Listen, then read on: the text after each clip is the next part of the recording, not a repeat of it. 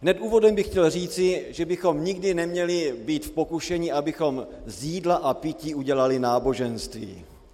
Ano, náboženství, to pravé, to čisté, to ryzí, není v jídle a pití.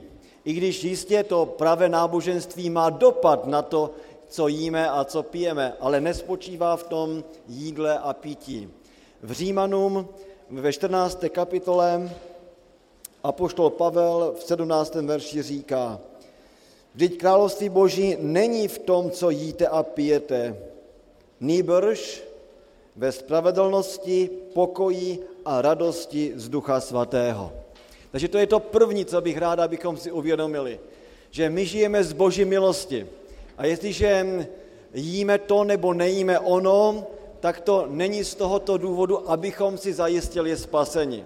Ale protože jsme spaseni, znovu zde máme tentýž princip, jaký jsme už si ukazovali několikrát, protože jsme spaseni, tak se ptáme, co dělat, jaká je ta Boží vůle pro nás.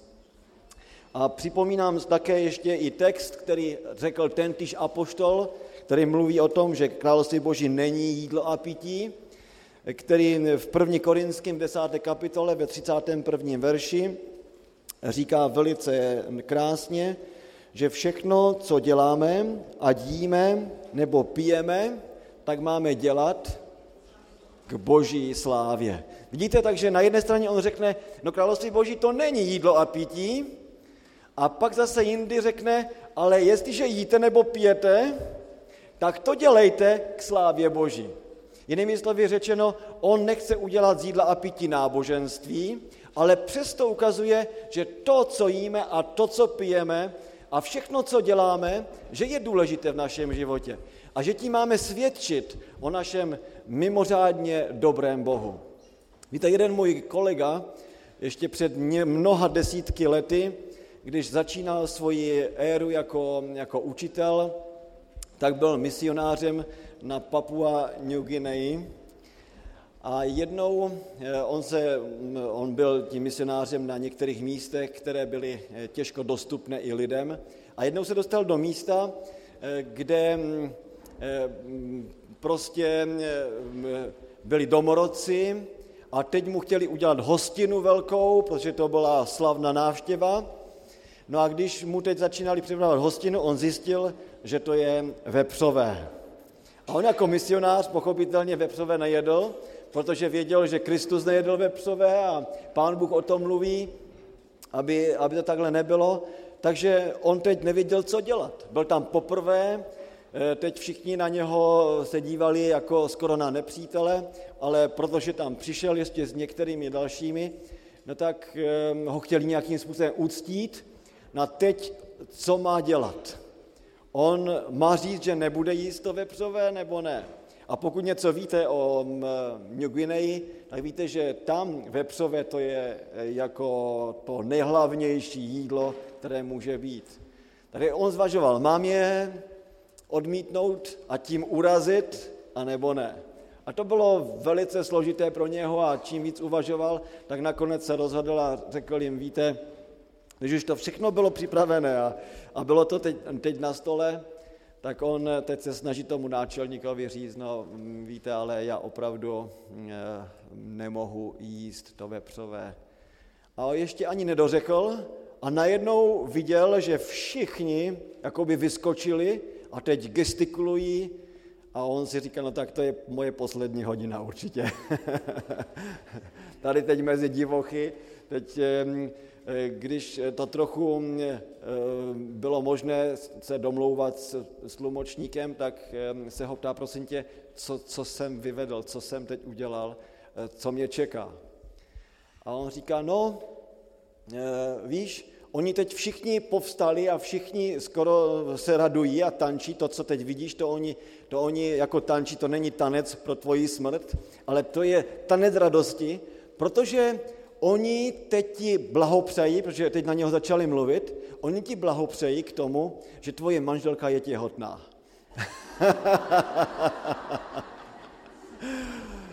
To byla bomba pro něho a tedy on se ptá, tak co to má teda opravdu znamenat.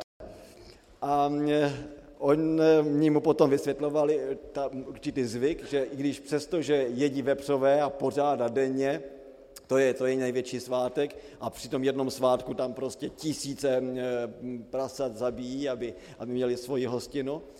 Ale že když někdo je ženatý a jeho manželka čeká dítě, tak na počest toho, že se mu narodí dítě, tak se zřekne vepřového jídla. Takže pro ně to bylo jako znamení, že tedy, když on nechce jíst, že jeho manželka musí být těhotná, tak se s ním radovali, že bude mít dítě. Proč to říkám? Víte, to, co děláme, jídelní stůl, naše jídlo, je určitým znamením pro druhé. Ať chceme nebo nechceme, svým jídlem, svým pitím svědčíme o tom, kdo jsme, co vyznáváme, jak žijeme. To je prostě němé poselství. To je poselství beze slov. Takže když my teď třeba jako adventismého dne, kdybych řekl to tak, když nejíme třeba vepřové nebo to nečisté, co je v Biblii nazýváno jako nečisté, tak to je také určité vyznání víry. Tím něco vyznáváme, tím něco oznamujeme světu. A na základě studií, které jsem udělal, tak bych řekl, že to nejhlavnější, co tím vyznáváme, je, že ukazujeme tím, že se zříkáme toho, co Pán Bůh označil za nečisté, že vyznáváme, že my respektujeme Boha jako svého stvořitele. On jako stvořitel, který všechno stvořil, on říká, co ano, co ne. A teď my respektujeme ho jako stvořitele. Takže z tohoto úvodu nyní pojďme na některé další, možná až technické záležitosti, abychom mohli z teologického hlediska pochopit některé věci nebo si doplnit některé věci. To první, co bych rád udělal, je, že bych otevřel 5. knihu Mojžíšovu, 14. kapitolu, a tam četl 2. verš, který je úvodem do určitého seznamu, kdy Pán Bůh říká svému lidu, co mají a co nemají jíst. Takže 5. kniha Mojžíšova, Deuteronomium. No to je nový sice, ale píše to tak, že to jako by ani nebylo nový. Takže 14. kapitola a já teď tady od 2. do 21. verše máme úvod, nebo oddíl, který pojednává o čistém, nečistém. A pak máte taky knihu Levitikus, která v kapitole 11.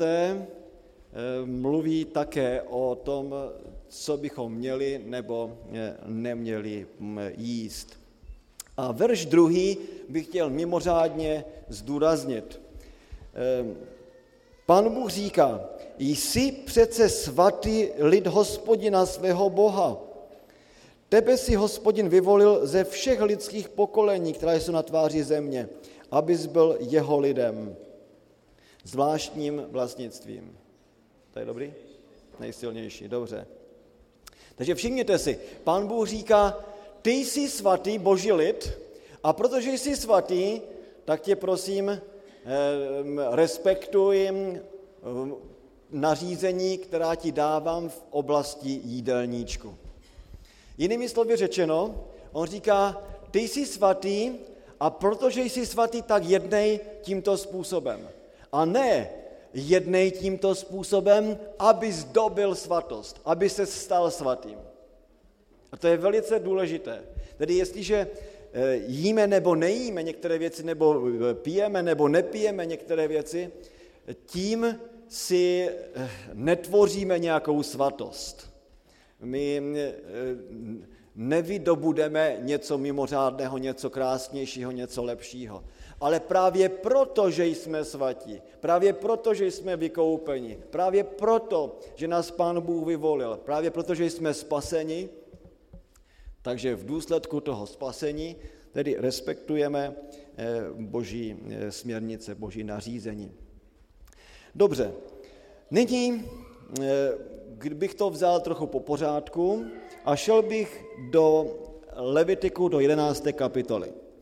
Nejdříve takovou trochu možná technickou poznámku. Když budete číst knihu Levitikus a tam 11. kapitolu, tak si dejte pozor, že ta kniha Levitikus nepojednává celá o tom, co bychom nazvali jako seznam, co máme nebo nemáme jíst. Ta kapitola 11. má několik částí a zjednodušeně bych řekl, že má úvod, ano, potom má část A, potom je část B a nakonec ještě jednou jakoby A s čarou a pak je závěr. A to, co je Ačkem, tak to je to, co se týká jídla a pití a to, co je B, se týká úplně něčeho jiného. Já vám dám teď verše, které se tím zabývají, jak to vypadá. Úvod jsou verše 1 až 2, ta první část. Ano, to je úvod v celé té kapitole. Pak je ta první část, která pojednává o tom, co se smí jíst a co se nemá jíst. A to je verš 2b až 23. verš. No a pak je určité jádro té kapitoly, ta vnitřní část, která pojednává o kontaktu se zdechlinami. Ano, tedy je to zcela něco jiného. Tedy je to, jak se získává nečistota v kontaktu s mrtvými zvířaty, tedy doslova se zdechlinami, a jak je možné se této nečistoty po doteku zdechlin tedy zbavit. A to je ten verš 24. až 40. Ano. No a pak od verše 40. až do verše, nebo verš 41 až verš 43. Zase se mluví o tom, co se smí a co se nemá jíst. No a pak je závěr, verš 40, napsal jsem si to tady správně, verš Ačkom, to je 46 až, je to tak, 44 až 46, ano, 44 až 46 nebo 47, 47, ano, tam máme tolik veršů. Takže prosím vás, pokud chcete studovat na základě Levitiku 11. kapitoly, co se smí a co se nemá jíst, tak je třeba studovat tyto oddíly, ano, 1 až 23 a potom 41 až 47. To, co je mezi tím, se nezabývá jídlem, ale zabývá se kontaktem s mrtvol, tedy se zdechlinami. Rád bych vás upozornil na kompletní závěr, kde se podíval bych se na ten verš 44 a 47 momentálně, kde říká Bůh: Já jsem Hospodin váš Bůh, posvěďte se a buďte svatí, nebo já jsem svatý. Znovu se vám zde vrací motiv svatosti. To, co jsme měli na začátku 14. kapitoly v Deuteronomiu, znovu to zde máte a Pán Bůh říká, já jsem svatý, buďte i vy svatí. Takže máme tady co do činění s Bohem, který je svatý, který je mimořádný. Já jsem tě vyvedl z egyptské země, abych byl vaším Bohem, proto buďte svatí, nebo já jsem svatý. Podruhé se vám vyskytne stejný motiv. Já jsem svatý, i vy buďte svatí. A verš 46. To je řád o zvířatech, o ptácích a o všech živých tvorech, pohybujících se ve vodách i o všech, kteří se hemží po zemi. Je nutno rozlišovat mezi nečistým a čistým, mezi živočichy, kteří se smějí jíst a těmi, kteří se jíst nesmějí. Jinými slovy řečeno, tady máte teď dvě kategorie, čisté a nečisté. A hned na to je kategorie zvířat, které se smějí jíst a které se nesmějí jíst. To je paralela a zde tedy to, co je označeno za nečisté, jsou zvířata, která se nesmějí jíst a to, co je označeno za čisté, jsou zvířata, která se smí jíst. Takže tady máte první význam kategorie čistého, nečistého. To, co prostě je vhodné k jídlu a to, co vhodné k jídlu není. Máme jiné významy o čistotě nebo nečistotě v Bibli, ale tady je zcela zřetelné, že v této kapitole se mluví o nečistotě jako o něčem, co je vhodné, tedy o nečistotě, co je nevhodné k jídlu a o čistotě, co je vhodné k jídlu. Mnozí lidé totiž chtějí tvrdit, že nečistota v Bibli to je v podstatě jenom vždycky kultická nečistota, která je spojena nějak s kultem, tedy se svatyní, s bohoslužbou ve Starém zákoně. Tady máte jednoznačný důkaz v tom verši, že tedy ta nečistota nemá nic společného s nějakým kultem, s něčím ve svatyni, ale že to je ve spojení s jezením, s tím, co se smí a co se nesmí jíst. No, já vím, že bychom teď mohli strávit dlouhou dobu tím, že bychom si dávali různé definice, co je vlastně čistota, co je nečistota. Já to teď udělám trochu jinak. Půjdu s vámi trochu do technických záležitostí, abych odpověděl na jednu velmi podstatnou otázku. Někteří naši přátelé, nebo možná ti, kteří nás tak moc nemají rádi, to už je jedno, přicházejí k nám a říkají, vy adventisté, vy s tím svým čistým a nečistým, vy jste prostě velmi nedůslední. Protože ve Starém zákoně, když už se zabíráte tím Starým zákonem, tam je mluveno o více nečistotách, nejenom o čistém a nečistém ve vztahu k jídlu. Máte tam třeba o čistém a o nečistotě třeba rodiček, nebo o nečistotě, která je spojena se sexuálními funkcemi.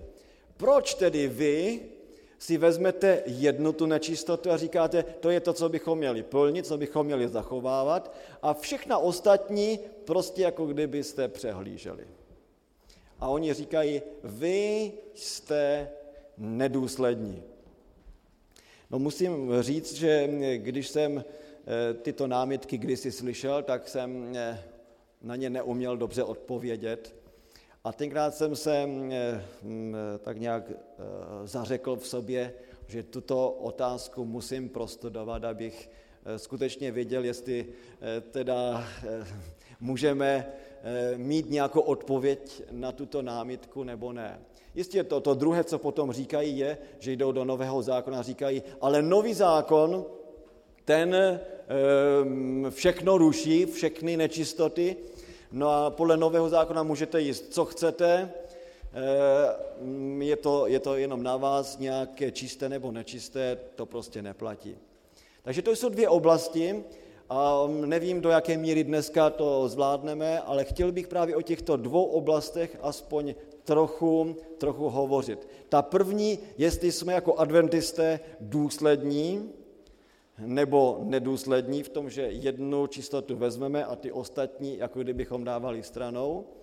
A ta druhá námitka je potom, nebo otázka, problém, co vlastně je tím novozákonním učením ve vztahu k této oblasti čistého a nečistého jídla, jídelníčku. Dobře, takže pojďme na tu první otázku. Jsme nebo nejsme důslední? Já jsem ve své studii udělal v tom začátku nejdříve jednu věc, že jsem si shromáždil na základě Pentateuchu, to znamená Evangelia podle Mojžíše, všechno, co Mojžíš řekne o nečistotě. A snažil jsem se najít, jaké různé kategorie nečistot tam máme, jaké druhy nečistot se tam vyskytují. No a když jsem to všechno dával dohromady, tak jsem zjistil, že podle 5 knih Mojžíšových máme 11 druhů nečistot. Ano. Takže já teď budu s vámi trochu dělat technickou záležitost, protože to nám pomůže odpovědět na otázku, proč teda tu jednu nečistotu z těch 11 my vezmeme a řekneme, to je to, co by mělo platit a měli bychom plnit a ty ostatní ne. A ten komparativní materiál těch různých nečistot, to bude ten začátek toho, abychom se do věci mohli dobře dostat.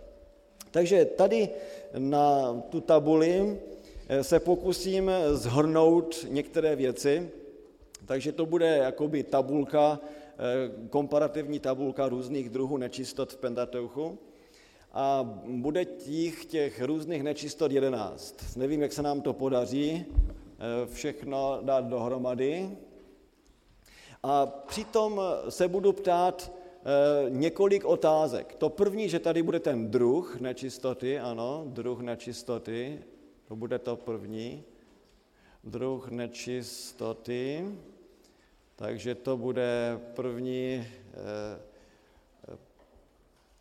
záležitost. Nevím, jestli vás bude zajímat, abych tady taky napsal, kde se to v Bibli ve Starém zákoně vyskytuje. To je v té tabulce jako druhém, že jsem si tady dal reference, biblické reference.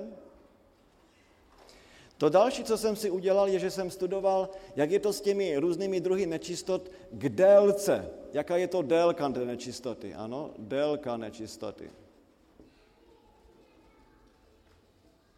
Délka nečistoty. Pak jsem studoval, jestli s tou nečistotou se pojí nějaká izolace, neboli karanténa. Ano, já tady dám karanténa. Karanténa. Izolace, karanténa. Jestli tam je něco takového, nebo není. Pak jsem studoval, jestli se s tím pojí nějaké očišťovací rituály. Ano, tedy očišťování, jestli tam je. Očišťování. Třeba koupel nebo podobné věci. Tedy rituál očišťování. Pak, jestli třeba přitom, když má člověk tu nečistotu, nebo po ní, musí obětovat.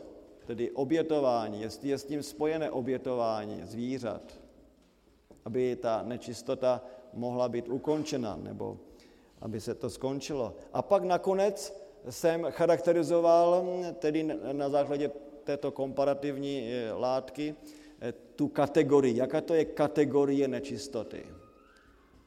Kategorie nečistoty. Takže pojďme se podívat nejdříve na tu první záležitost a potřebujeme si tady dát 11 jednotlivých bodů, takže to bude dost složité. Nevím, proč to mám tak malý a krátký. Můžeš mi to tady namalovat, tak to bude perfektní. A já se vám pokusím teď tady vyjmenovat těch 11 druhů nečistot, já to tady potom budu jenom zkracovat. Ta první nečistota, ten první druh nečistoty, to je prostě nečistota zvířat. Ano, ta, co se pojí ke zvířatům, k určitým druhům zvířat. Takže to je to první, nečistota zvířat, ano, nečistota zvířat. Teď druhá nečistota, to je nečistota, která vzniká při doteku z dechlin. Ano. Tedy dotek, ten člověk je nečistý, který se dotkne z dechlin. Tedy dotek, já to tady budu zkracovat, dotek z dechlin. Ano. Nečistota při doteku z dechlin. Třetí druh nečistoty je nečistota osoby, která byla, jejíž nečistota té osoby byla nějakým způsobem prodloužena, už měla být uzavřena, už měla být skončena, ale přesto ještě ta nečistota kvůli určitým okolnostem byla prodloužena. A to je určitá kategorie také. Já vám potom dám i texty, které se k tomu pojí. Tedy nečistota osoby, která má, já to zjednoduším, má prodlouženou nečistotu. Ano. Už mělo dojít k očištění, ale ten člověk neprošel tím očištěním. Já myslím, že to udělám ještě jednodušejíc, aby to nebylo tak komplikované tady. Já to jenom nazvu prodlouženou nečistotou, ano. Prodloužená nečistota. Prodloužená nečistota.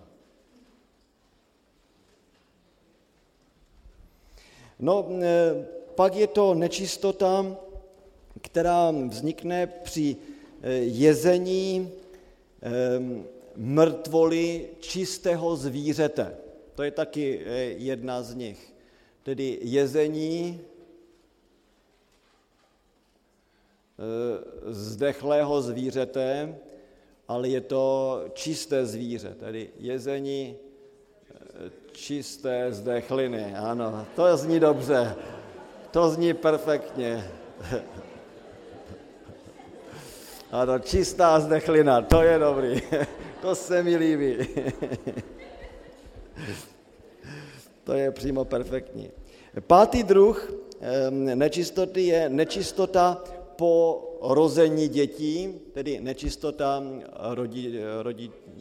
rodičky, ano, rodiček. Nečistota rodiček. Šestý druh nečistoty, to je nečistota ve vztahu k různým kožním onemocněním, ano. Tedy nečistota kožní, dobře, kožní nečistota, kožní, ať to máme jednoduchý. Pak máme sedmou nečistotu, to je nečistota ve vztahu k plísním, které jsou buď na šatech, na oděvu, anebo také na zdech domu. Takže já tady napíšu jenom plíseň, aby to bylo jasný. Plíseň, ano. Pak je to sexuální nečistota, ano. Sexuální nečistota, tedy nečistota ve vztahu k různým funkcím, sexuálním funkcím. Pak je devátá a je to nečistota toho člověka, který se musí zabývat popelem, třeba vynáší popel, jak se to říká česky, hajfer, to je popeleční kráva, ano, ta, která byla obětovaná jako celá. Myslím, že, jak se to říká, popeleční kráva, ne? Není to tak? Podle nového můžeme se podívat do toho textu, jak se to přesně řekne. Totež se jedná o tu krávu, která byla, myslím, že se jmenuje popeleční kráva česky. Potom také, který vynášel nebo vyháněl kozla pro Azazela, to bylo s tím spojené, anebo když vynášel taky popel za hřích, ano. Takže nečistota, dejme tady jednoduše nečistota nosiče, ano, který prostě to tam musí dát pryč, nečistota nosiče, když to není úplně přesné. Je to jednak spojené s obětí za hřích, je to jednak spojené s vyhnáním toho kozla pro Azazela, anebo tedy s tou popeleční krávou. No pak je to desátý druh nečistoty, to je nečistota určitého území, ano, nečistota území, když se tam projevila určitá opravdu špatná věc jako vražda nebo bestialita nebo obětování cizím bohům malých dětí, tak to území bylo prohlášené za nečisté, nečistota území. Ano. Území. A pak je poslední, 11. konečně jsme se k tomu dostali, to je nečistota při doteku lidské mrtvoly. Ano. Nečistota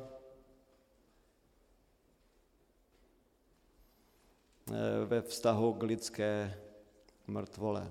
Nečistota mrtvol, já tady dám mrtvol. No, rychle vám tady dám místa, kde se vyskytují jednotlivé tyto druhy. Je to všechno ve vztahu k 5 knihám Mojžíšovým, takže ta první nečistota, to máte třeba Genesis 7, 2 až 3, které poprvé se vám vyskytuje zpráva o nečistotě zvířat při zprávě o potopě. Pak máte Levitikus 11, pochopitelně, Levitikus 11, pak je to Levitikus 20, verš 25 až 26 a pak Deuteronomium 14, 3 až 21. Druhá nečistota, to je Levitikus 5. kapitola, ano, dotek z dechlin, Levitikus 5. kapitola, verš 2. a verš 6. například, a pak Levitikus 11, 24 až 40. O tom jsem už něco trochu řekl, 24 až 40, to je ten prostředek kapitoly 11. u Levitiku. Třetí je Levitikus 5. kapitola, verše 1 až 13, to je ta prodloužená nečistota v určitých situacích. Potom máme nečistotu, která je při jezení z dechlin z čistých zvířat, a to je Levitikus 11.40, Levitikus 11.40, anebo je to také Levitikus 17.15, 17.15, anebo 22.8. 22.8. Nečistota rodiček, ta je popsána v Levitiku 12, celá kapitola, Levitikus 12. Pak máte nečistotu, která je spojena s kožním onemocněním. Většinou se mluví, že to je tedy malomocenství, ale to není jenom malomocenství, to je mnohem víc. A to je Levitikus 13. kapitola, zjednodušeně řečeno. A pak také i prvních 32 veršů z Levitiku 14. kapitoly. Ano, tedy Levitikus 14 a verše 1 až 32. Taky Numery 5, kdybyste chtěli, Numery 5, 2. a 3. verš. 7. druh je nečistota spojená s plísní, buď na oděvu nebo na zdi domu. To je Levitikus 13. kapitola 47 až 59.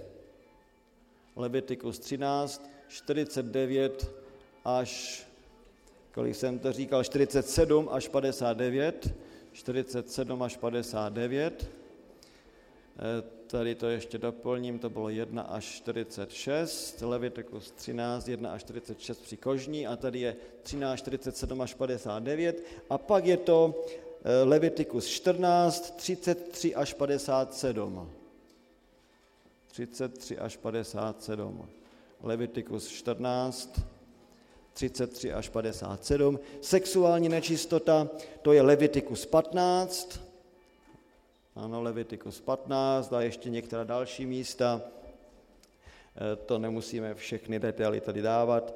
Pak je nečistota, tedy ve vztahu k té popeleční krávě a k dalším okolnostem, to je Levitikus 16, Levitikus 16, 26 až 28, 26 až 28, to je 100 obětí za hřích tam, a pak je Numery 19, 4. kniha Mojžíšova, 19. kapitola, verše 7 až 10.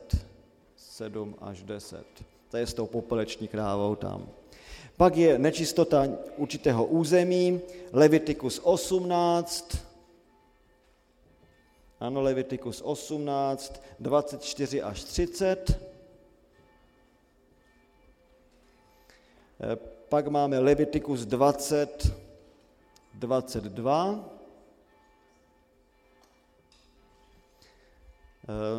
Taky Numery 35, verše 30 až 34. A ještě tam máte 5. knihu Mojžíšovu, 21. kapitolu, 1 až 9. To je všechno k té desítce. Ano? Nečistota území. A tam se dovídáte, jak to, s čím byla spojena tato nečistota. Tedy poslední byla 5. kniha Mojžíšova, 21, 1 až 9. Na poslední nečistota, která je ve vztahu k mrtvolám, je Numery 5, 2 až 3. Numery 5, 2 až 3. A pak Numery 19, verše 11 až 22. Tak, to je to nejsložitější, co snad jsme museli udělat. Teď už to půjde radostně kupředu. Takže teď se ptáme, jaká je délka nečistoty. Jak je to s délkou nečistot u nečistých zvířat? Jak dlouho jsou nečisté? Tato nečistá zvířata se narodí jako nečistá a zemřou jako nečistá, ano, v té kategorii nečistoty.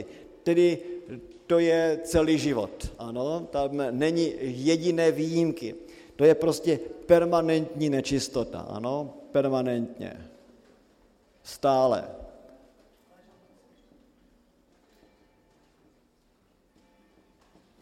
Stálá nečistota, ano, celý život.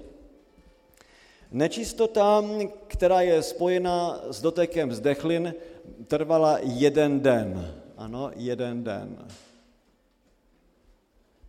Do západu slunce. 1 den. Ta třetí kategorie, prodloužená nečistota, to bylo různé. Bylo třeba nejdříve to byly ty normální dny, ty nečistoty, a potom ta prodloužená, to byl v podstatě plus 1 den. Tady napíšu plus 1 den. Ano, to byla ta prodloužená nečistota. V té 4. kategorii jezení z těch zdechlin, z čistých zvířat, mně se to strašně líbí, ty čisté zdechliny tady, takže to máme pouze 1 den, ano, 1 den, když někdo snědl něco zdechlého, tak byl 1 den nečistý, ano. Při rození dětí to bylo zajímavé, protože maminka byla jinak nečistá při narození chlapečka a jinak při narození holčičky. Když to byl chlapeček, tak nejdříve byla 7 dnů nečistá, to byla taková ta normální nečistota, a pak se k tomu přidávalo dalších 33 dnů, tedy celkem 40 dnů, ano, nečistoty. Při narození chlapečka, to je chlapeček, já tady dám ch. A když to byla holčička, h, jo, tak to bylo nejdříve tak to v podstatě se násobí, tedy to bylo 14 dnů a potom 66, ano. Tedy celkem 80 dnů. U kožní nemoci to je dost složité, ale je to tam uděláno tím způsobem, že člověk musel být nejdříve 7 dnů jakoby pod patronací a muselo se ukázat, jak se to vyvine. A potom k těm 7 dnů se přidávalo dalších 7 dnů. Ano, tedy 7 + 7. A nebo tedy až do uzdravení. Ano, až do uzdravení.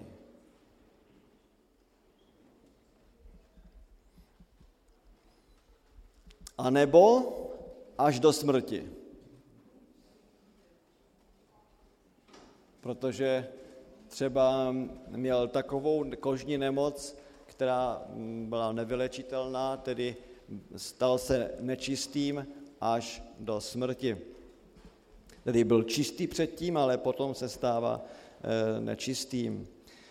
7. druh nečistoty spojen s plísní, oděvu nebo domu, tak to bylo nejdříve 7 dnů, ano, 7 dnů také.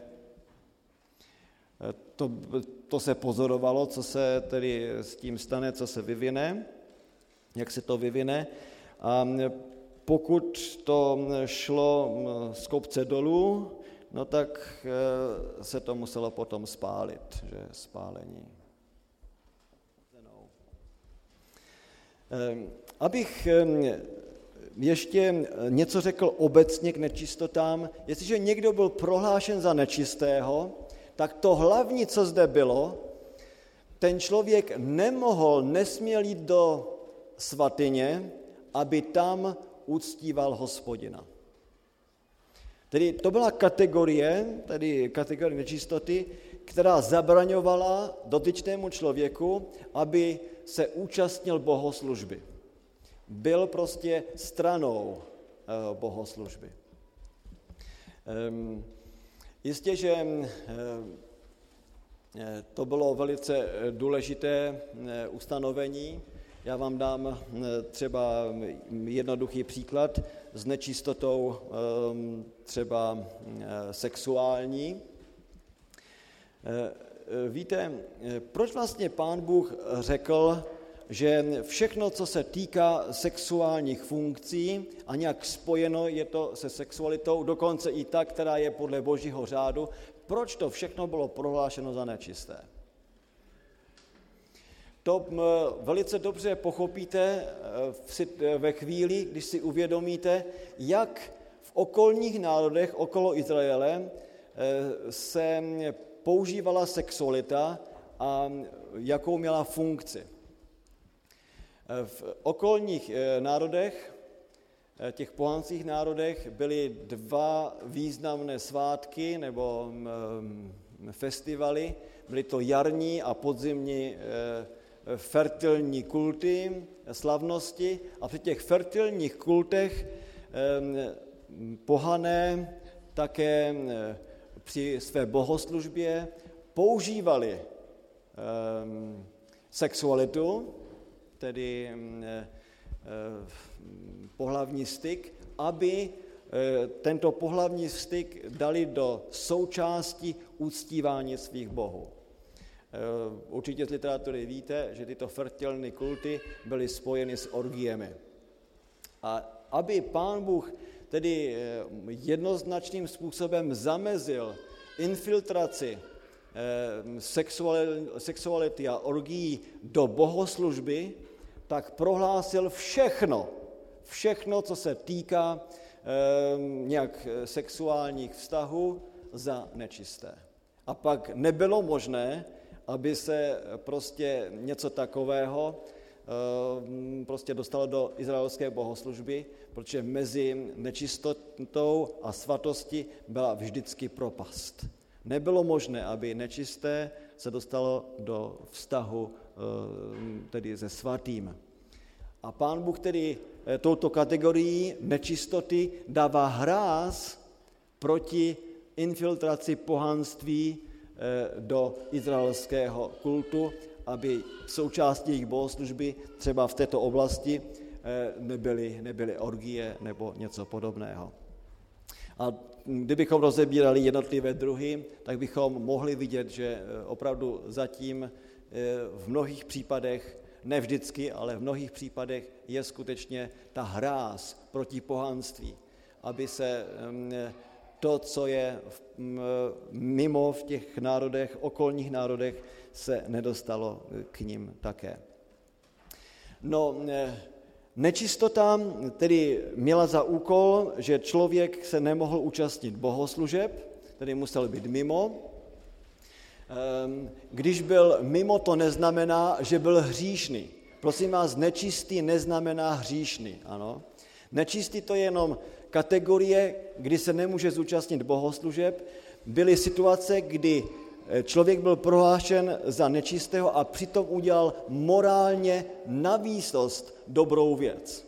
Například, kdyby někomu zemřel třeba otec, on by šel a pochoval svého otce, je to jistě podle morálního zákona všechno v pořádku, ale ve chvíli, kdy jde a pochová svého otce, protože je v kontaktu s mrtvolou, tedy se smrtí, v té chvíli je prohlášen za nečistého a bude nečistý po dobu 7 dnů. Zase, pokud si uvědomujeme, je to morálně správná záležitost, ale aby se nedostala infiltrace uctívání mrtvých a všechno to, co bylo třeba v Egyptě spojeno s kultem mrtvých do izraelské bohoslužby, Pán Bůh znovu zde dává hráz a řekne ne. Všechno, co je spojeno s mrtvolou, s mrtvým, se záhrobím, všechno je prostě nečisté. Nebo maminka mohla porodit dítě, zase všechno je v pořádku, protože je to podle božího stvořitelského řádu, kdy Pán Bůh říká, já vám žehnám, ploďte se, rozmnožujte se, je to podle božího požehnání, ale přesto, aby se tyto věci nezneužily zase, tak Pán Bůh všechno to, co je spojené s plozením, zrozením, prohlašuje za nečisté. Takže tolik k tomuto zázemí a nyní se podívejme blíže na tuto nečistotu zvířat. Několik myšlenek by vám tady chtěl dát. To první, nečistota zvířat neměla schopnost, aby nakažovala další lidi. Jestliže bylo zde nečisté zvíře a to zvíře bylo živé, nemluvím o mrtvole, ale máte tady živé nečisté zvíře, to nečisté zvíře nemá schopnost, aby při doteku tohoto zvířete, nebo kdyby ono se dotklo něčeho, aby přeneslo tu svoji nečistotu na ten další objekt nebo na nějakou osobu. Tedy jinými slovy řečeno, tato nečistota není nakažlivá. Ano. Bylo pouze 6 zdrojů nečistot. 6 zdrojů. Jestliže jste se dotkli těchto 6 zdrojů, tak jste byli automaticky prohlášeni za nečistého. Které to byly tyto zdroje nečistoty? Všechno, co je spojeno se smrtí, tedy za prvé to byly mrtvoly, tedy lidské mrtvoly, za druhé to byly všechny zdechliny, ať to byla zdechlina čistého zvířete nebo zdechlina nečistého zvířete, to je úplně jedno, všechno, co je mrtvé, tedy znečišťuje. Je to kategorie toho zdroje, té nečistoty. Za třetí, také i krev, která byla menstruační krví, ta měla schopnost znečišťovat. Také i spermie od muže, tedy spermie, ty znečišťovaly, to byl čtvrtý zdroj nečistoty. Pak to byly kožní onemocnění, to byl 5. zdroj nečistoty a 6. to byly plísně. Ano. Tedy 6 druhů nečistot, které měly schopnost nakažovat. Jestliže někdo přišel a dotkl se plísně, automaticky byl prohlášen za nečistého. Nebo dotkl se mrtvoly, nebo zdechliny, automaticky prohlášen za nečistého. Pokud tam byla někde nějaká menstruační krev a člověk se dostal do kontaktu s touto krví, automaticky to bylo něco nečistého. Tedy 6 druhů, ale to, co je zajímavé, že právě nečistota zvířat nebyla v této kategorii, že by bylo možné, aby se přenášela tato nečistota na někoho druhého. Jinými slovy řečeno, byste se klidně mohli mazlit třeba s vepřem nebo s koněm, mohli jste jet na koni a nebyli jste nečistí, ano. Mluvím tedy o živých, nečistých zvířatech, tedy nepřenášeli tuto nečistotu. Za druhé, ten dotek nebo i jízda na nečistém zvířeti, když vás neznečistila, po takové jízdě jste klidně mohli jít do shromáždění, mohli jste vstoupit do svatyně. Ona vás nebyla schopna vyloučit, tato nečistota, ze sociálních nebo náboženských struktur. Ano. Takže někdo si jel na velbloudu, který je nečistý, že podle Bible, přijel až ke svatyni, potom sestoupil a mohl vejít dovnitř. Žádný problém. Za třetí, typ nečistoty těch nečistých zvířat, to je permanentní. Ale u těch dalších to bylo jenom dočasné, tedy i zde máte zase další rozdíl, protože tato nečistota byla přirozená nečistota. Čtvrtý rozdíl mezi tedy nečistotou těchto zvířat a ostatními spočíval v tom, že nebylo žádného léku na to, aby se, když bylo zde nečisté zvíře, se mohlo stát čistým zvířetem. Nebyla jediná možnost. I kdybyste zabili to nečisté zvíře, pořád zůstávalo nečistým. Kdybyste ho uvařili, upekli, usmažili, pořád bylo nečisté. Jediná možnost nebyla, aby se aby se to zvíře zbavilo této nečistoty. Za páté, a to je velice zajímavé, nebylo žádného trestu za to, když někdo snědl nečisté maso. Žádný trest. Nikde nečteme v Pentateuchu nebo ve Starém zákoně, že by byl nějaký trest za to, že by někdo byl potrestán, že snědl něco nečistého. Tedy za neposlušenství těchto dietních zákonů nebyl třeba trest, že třeba trest smrti nebo podobně. No co to znamená? Znamená to, že tento přestupek byl brát na lehkou váhu? Co to znamená? Já bych řekl, že právě naopak. Ve svatyni byly prostředky, aby se smazaly určité druhy hříchu. Ale některé, a já bych je nazval jako velice závažné hříchy, nebylo možné smazat ve svatyňové službě. Nebylo možné, abyste třeba zabili někoho a potom vzali obětní zvíře, ale to zvíře přinesli do svatyně a obětovali ho za svoji vraždu a potom si mysleli, že všechno je v pořádku. Jsou určité druhy hříchů, které prostě nebylo možné, aby svatyňová služba, ta roční služba, mohla smazat, mohla odpustit. Které to byly hříchy? Já vám tady některé vyjmenuji. Tak předně už jsem jmenoval jedno, že to byla vražda. Nebylo možné za vraždu jít do svatyně a tam prostě obětovat a myslet si, všechno je fajn.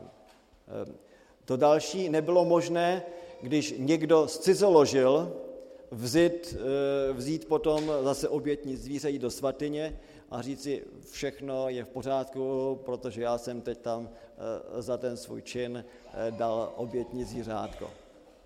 Neexistovalo, aby za tedy cizoložství mohl někdo vzít zvířátko a obětovat to a tím si myslet, že je všechno v pořádku.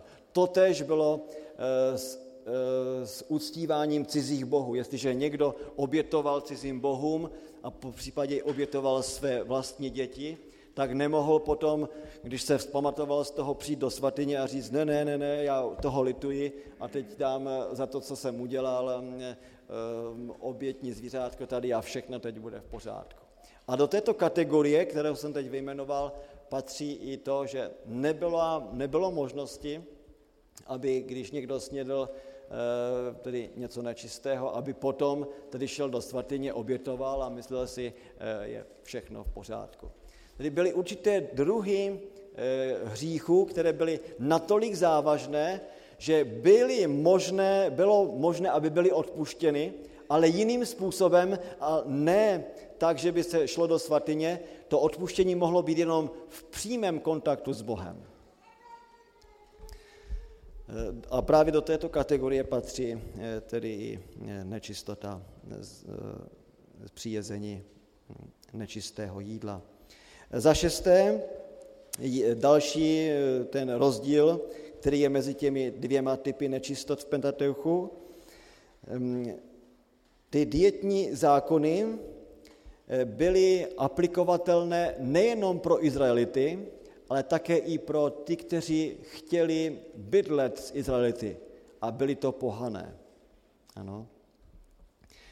V Biblii to je určitá kategorie, která je kategorií ger podle hebrejštiny a ta kategorie ger to jsou ti, kteří jsou příchozí, přichází jako cizinci a teď se chtějí usadit v Izraeli. A pro ně taky platilo i to, že museli respektovat z těch všech nečistot tady tu jednu jedinou a to je tato nečistota a sice nečistota zvířat. Nečistota zvířat nemá nic s kultem společného. Všechno ostatní ano. S bohoslužbou v Izraeli, se svatyňovou službou v Izraeli. To je jako kategorie sama o sobě, sui generis, která je permanentní, která je přirozená a protože nemá vztah ke svatyňové službě, to je taky to, co pro nás jako pro křesťany zůstává dál. Protože tím zázemím, tím, proč to tak Pán Bůh dal, nebyla jenom tedy hráz proti infiltraci od pohanů, aby oni nedělali to, co pohané, ale tady je něco mnohem víc. Tady je, jak už jsem předtím naznačil, ten respekt vůči Bohu Stvořiteli.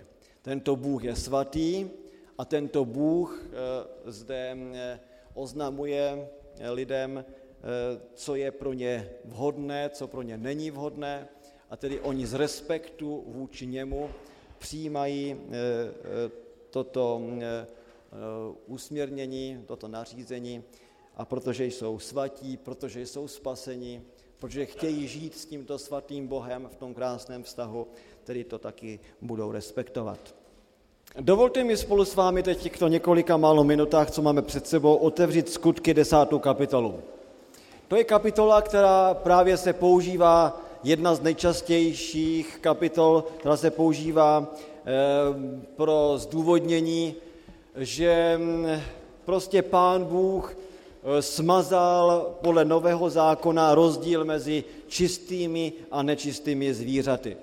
Takže já myslím, že tu situaci dobře znáte, Skutky 10. kapitola, kdy hned na začátku se vypráví o tom, že v Cezareji žil nějaký muž jménem Kornelius, byl to muž zbožný, s celou svou rodinou věřil v jediného Boha a byl taky velice oddaný Bohu, podporoval Boží dílo.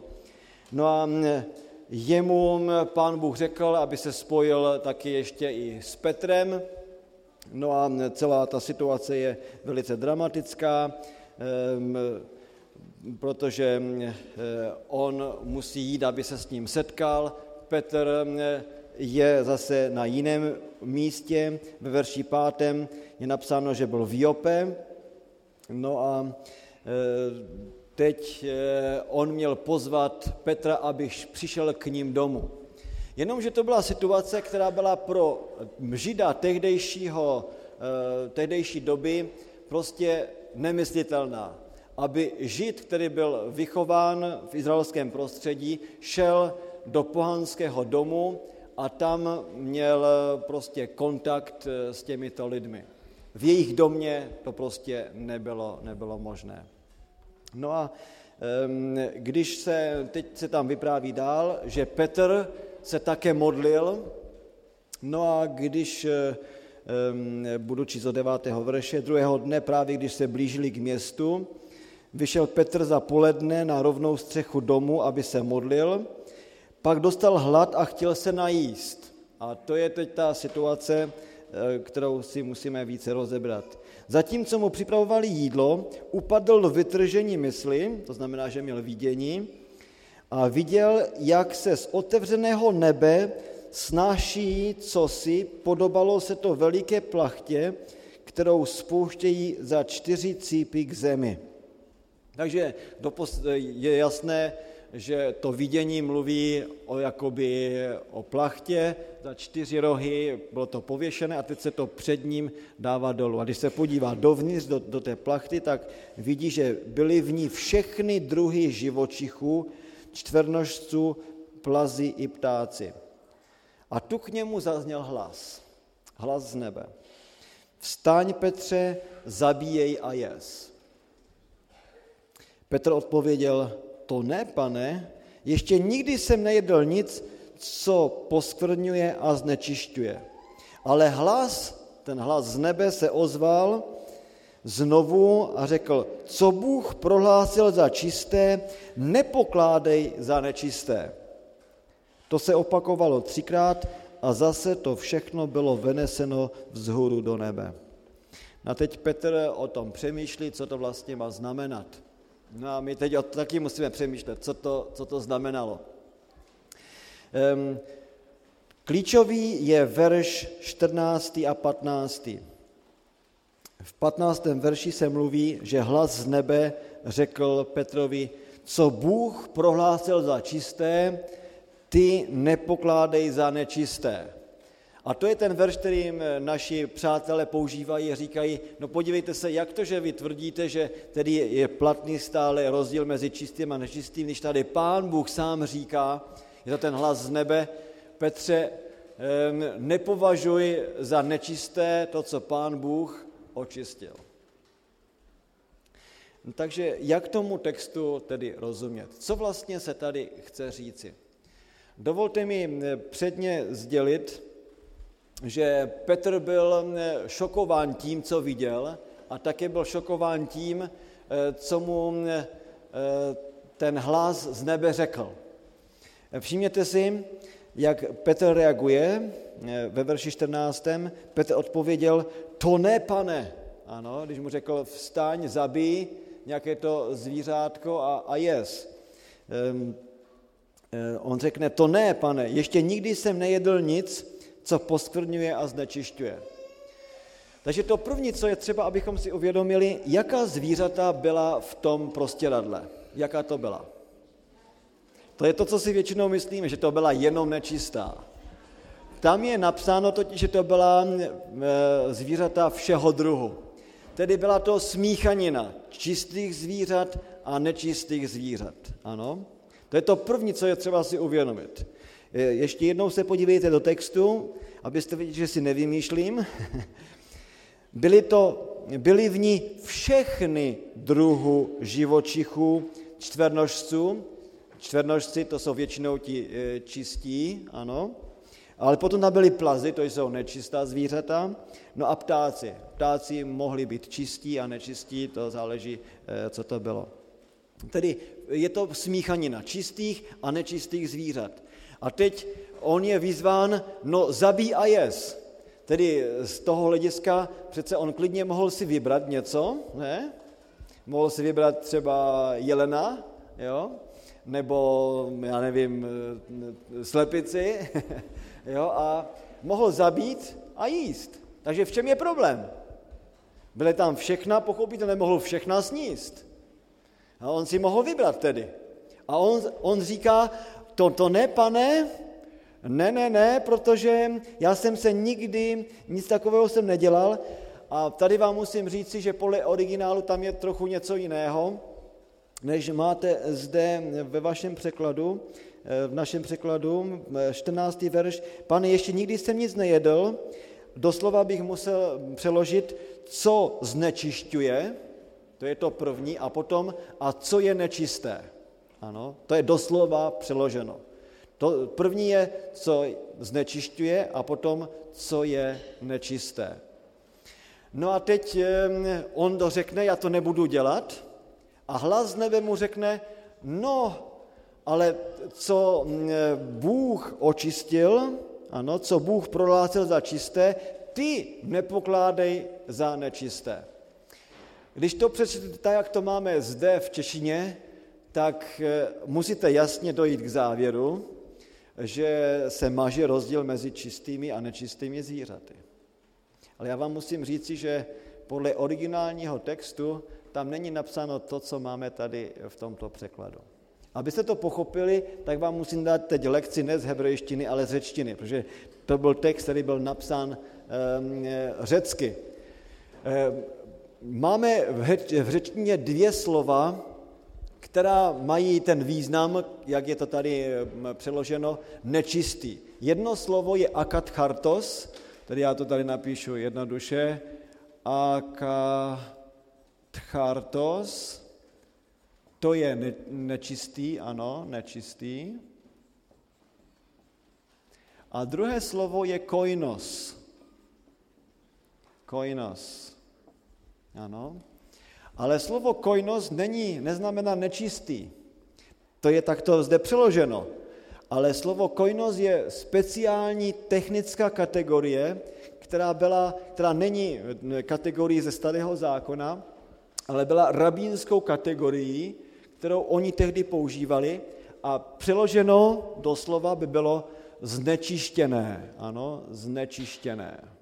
Takže dvě slova. Akathartos, nečisté, ano, třeba, nebo nečistý, a tady nečistý, nečistá, nečisté, když to máme už tak, a znečištěný, nebo znečištěná, znečištěné.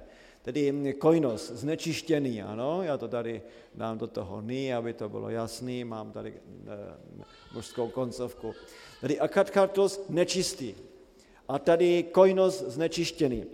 O této kategorii vám musím něco říci. Co to je za kategorii, tato kategorie koinos? Zjednodušeně řečeno, koinos to je kategorie rabínská, kterou oni vzali pro kategorii čistých zvířat, když se ta čistá zvířata, to čisté maso, dostalo do kontaktu s nečistým. Ano. A když to bylo v tom kontaktu s tím nečistým, tak oni prohlásili, že to je tedy koinos, že to je znečištěné a proto také podle těch rabínů tabu pro lidskou konzumaci. Ano? To není něco, co máme ve Starém zákoně. To není starozákonní učení. Ano, to není učení z Mojžíšových zákonů, z Evangelia podle Mojžíše. Nic takového tam není.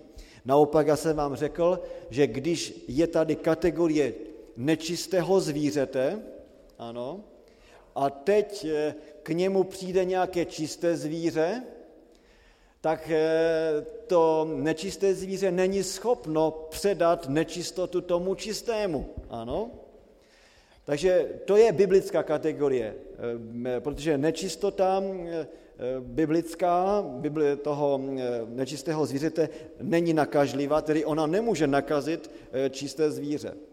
Ale v rabínské kategorii v době pana Ježíše oni měli tedy kategorii čisté, nečisté, ano, ale potom měli ještě tu kategorii koinos, což se dá nejlépe přeložit jako znečištěný. Tedy čisté zvíře teď přijde do kontaktu s nečistým a podle této kategorie se s tím čistým stává co?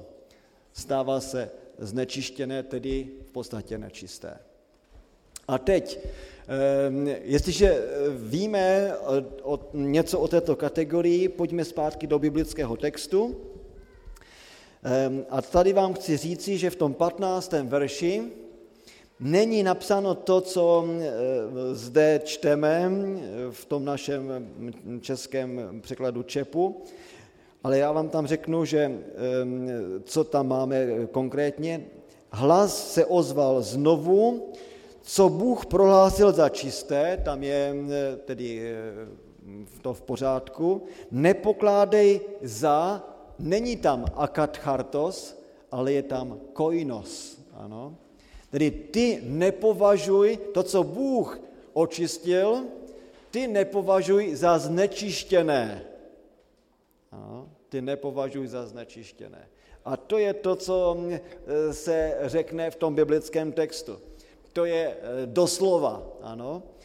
Pochopitelně, že náš překlad už je výkladem těch, kteří překládali, no, protože mají určitý výklad už ve své mysli, tak to přiložili. Ale pokud chcete jít skutečně do originálu a mluvit konkrétně o věci, tak je zde řečeno to, co Bůh prohlásil za čisté, nepokládej za znečištěné. No, proč to Pán Bůh třikrát musí říci Petrovi? Proč mu to musí říci takto? Tady musíme něco trochu vědět i o myšlení té doby. V té době Židé si představovali, že tak jsou dvě kategorie mezi zvířaty, jsou čistá zvířata a nečistá zvířata, tak taky jsou lidé v těchto dvou kategoriích. Jsou čistí lidé a jsou nečistí lidé. Jakoby jedni jsou čistými zvířaty a druhý jsou nečistými zvířaty. Pochopitelně, že můžete už uhodnout v té symbolice, kdo byl těmi čistými zvířaty symbolizován. To byli oni, to byli Židé, to byl Izrael.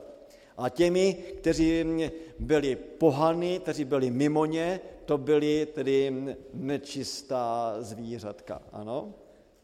To byla kategorie, která byla vzata už od, co máme doklady, z 2. století před Kristem, ve spise, který je dopisem, a je to takzvaný Aristejův dopis, a v tom dopise poprvé Židé vysvětlují, proč teda zachovávají tu kategorii čistých a nečistých zvířat, a tam máte alegorický výklad, typický alegorický výklad, proč teda to zachovávají. A mezi jiným tam bylo právě to, že ta čistá zvířata symbolizují je a ta nečistá zase pohany. No a Petr jako odchovanec své doby, jako dítě své doby, taky má tuto kategorii ve své mysli. I v Novém zákoně jsou narážky právě na to, když se řekne, že v Novém Jeruzalémě nebudou někteří lidé, tak se řekne, ti nečistí jsou mimo. A řekne se, ti nečistí psi, ano, jsou tam mimo. Ano. Tedy to je určitá kategorie, která prostě byla v oběhu v tehdejší době. No a teď Pán Bůh potřebuje rozšířit zvěst evangelia, které bylo doposavad zvěstováno jenom Židům, teď ho rozšířit k zvěstování pohanům. No jak to udělat? Máme teď tady Kornelia, Kornelius zbožný muž, ale pohan, touží po poznání, touží po Bohu. Někdo musí přijít, aby mu zvěstoval Krista, aby ho mohl pokřtít. Ale apoštolové v té době ještě nejsou schopni, nejsou zralí k tomu, aby udělali ten krok kupředu a šli k pohanům a měli s nimi kontakt. Protože pro ně oni jsou čistí, pohan je nečistý, kdyby přišli do kontaktu s nimi, tak se stanou kategorií koinos, budou znečištěni. A to přece není možné. Takže Pán Bůh teď vezme to jejich myšlení, jak oni přemýšlí, a za pomoci toho vidění teď Petrovi pomáhá, aby teď toho Kornelia, který přijde jako pohan, aby ho nepovažoval za nečistého, Značí, že se, aby si nemyslel, že když k němu teď přijde a že se znečistí, a tak mu teď prohlásí, víš, to, co Pán Bůh očistil, ty nepovažuj za kojnost. Ty nepovažuj za kojnost. To není znečištěné. Ty opravdu můžeš žít otevřeně, bez nějakých problémů ke Korneliovi a zvěstovat mu evangelium. A v té zprávě, v té 11. kapitole, v té 10. a potom 11. kapitole čtete, že on skutečně Pán uposlechl, on tam šel a on kázal, ale ještě nebyl ani ochoten je pokřtít, i když viděl, že oni teď věří. Pán Bůh to musel udělat úplně jinak než normálně, aby normálně je, že nejdříve je člověk co? Pokřtěn a potom dostává dar Ducha Svatého. Že to je tak, to je v normálním sledu v evangelích. Třeba Pán Ježíš byl pokřtěn a pak na něj sestoupil Duch Svatý. Aby Petr byl ochoten pokřtít teď Kornelia a jeho rodinu a ti lidi, kteří tam byli, protože uvěřili Pánu Ježíši, tak Pán Bůh zvrátí normální pořadí a sešle na ně Ducha Svatého. A když Petr vidí, že je Pán Bůh přijal, tak teď pochopí vlastně, o čem bylo to vidění a je ochoten tedy pokřtít také i celou tuto rodinu. Když se podíváte v 10. kapitole do verše 27., tak Petr to tam řekne teď už na plnou pusu. Skutky 10. kapitola, myslím, že to je 28. verš. Promluvil k nim. Dobře víte, že Židům není dovoleno stýkat se s pohany a navštěvovat je. Jo? Tedy to je to, o čem jsme mluvili. Jestliže by Žid navštívil pohana, stýkal se s ním, v té chvíli on je v kategorii kojnost, je znečištěn. Ano. A on říká, vy to dobře víte, že to prostě nebylo možné. Ale teď pokračuje dál. Mně však Bůh ukázal. Co mu ukázal? Abych si o žádném člověku nemyslel, že styk s ním poskvrňuje nebo znečišťuje. Ano. Mně to Pán Bůh ukázal, že tedy to není tak, že bych byl potom nečistý nebo znečištěn, protože Pán Bůh přijímá také pohany. On chce, abychom tam toto evangelium zvěstovali. Takže prosím vás, tento text ve Skutcích v 10. kapitole ve verši 14. a 15. vůbec není možné použít k tomu, aby se řeklo, že kategorie čistého, nečistého, jak to známe z evangelia podle Mojžíše, byla teď změněna nebo zrušena. Ta kategorie stále zůstává, ale to, co je zde nové, je, že mu Pán Bůh otevírá oči a v té rabínské kategorii mu dává poznat, nenech se plést tradici, kterou prostě máš kolem sebe, kdy si lidé myslí, že když přijdou do kontaktu s pohany, že tím se znečistí. Nic takového. Klidně může žít, zvěstovat evangelium a přijmout je. Takže ještě jednou opakuji, v prostěradle byly všechna zvířata. Ano. A ten problém byl v tom, že tam byla smíchanina čistých a nečistých dohromady. Proto se on zdráhá, proto nechce ani vzít třeba to čisté, protože všechno je teď pro něho buď nečisté, anebo je znečištěné. Ano. Jak ještě jednou opakuji, to není biblická kategorie, to znečištěné, to je tedy rabínská. A na základě toho vidíte zřetelně, že ta biblická kategorie o čistém a nečistém z evangelia podle Mojžíše je stále platná, že tímto textem se to naruší.